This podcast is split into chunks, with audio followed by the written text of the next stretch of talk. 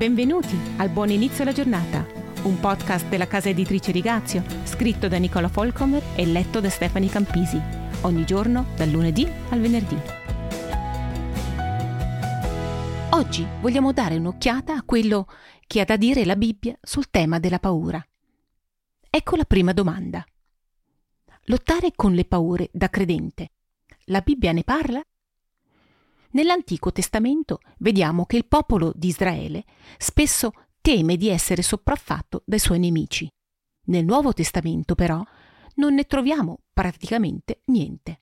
Gli unici esempi che mi vengono in mente sono Atti 24-25, quando Paolo parla della giustizia, di temperanza e del giustizio futuro, il governatore felice si spaventa e quando Paolo deve affrontare la più grande opposizione a causa del suo coraggioso servizio.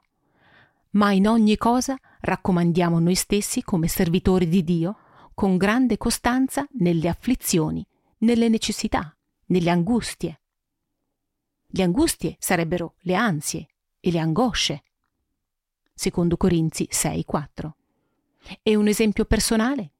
Anche mio marito mi ha raccontato che prima della sua salvezza e poi, quando era giovane e ancora immaturo nella fede, soffriva spesso di ansia e specialmente di notte di incubi. Ma guardiamo alla risposta biblica alla paura.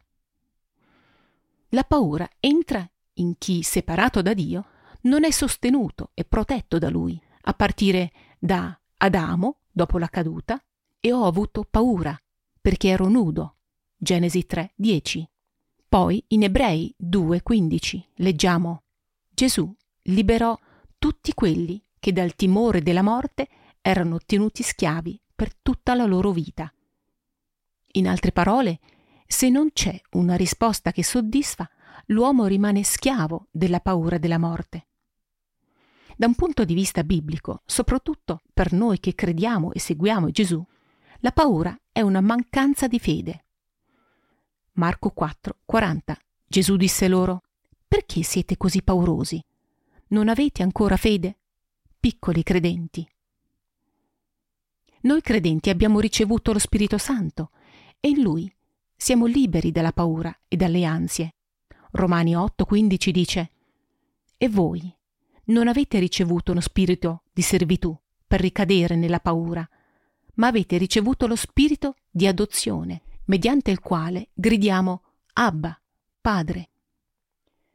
A quelli di voi che stanno lottando contro le paure, forse anche da molto tempo, consiglio di crescere nella conoscenza, cioè nella rivelazione di Gesù e nell'amore di Dio, e sarete continuamente ripieni del suo Spirito Santo, come ci ricordano Efesini 5, 18 e anche Romani 8, 35. Chi ci separerà dall'amore di Cristo? Sarà forse la tribolazione, l'angoscia, la persecuzione, la fame, la nudità, il pericolo, la spada? Quindi possiamo certamente provare paura, ma non dobbiamo e non possiamo farne il nostro Dio. Primo Giovanni 4, 17 e 18 dice In questo l'amore è reso perfetto in noi, che nel giorno del giudizio abbiamo fiducia, perché quale Egli è, tali siamo anche noi in questo mondo. Nell'amore non c'è paura, anzi, l'amore perfetto caccia via la paura, perché chi ha paura teme un castigo, quindi chi ha paura non è perfetto nell'amore. Ecco una domanda che mi viene posta spesso. Ci sono momenti nella vita in cui la paura prevale? Come affrontarli? Sì, anche per Paolo era così. Personalmente prendo tempo per stare con Gesù, vicino a Lui, e lascio che mi riempi con il suo spirito. Secondo Timoteo 1,7 dice: Dio, infatti, ci ha dato uno spirito non di timidezza, ma di forza, di amore e di autocontrollo.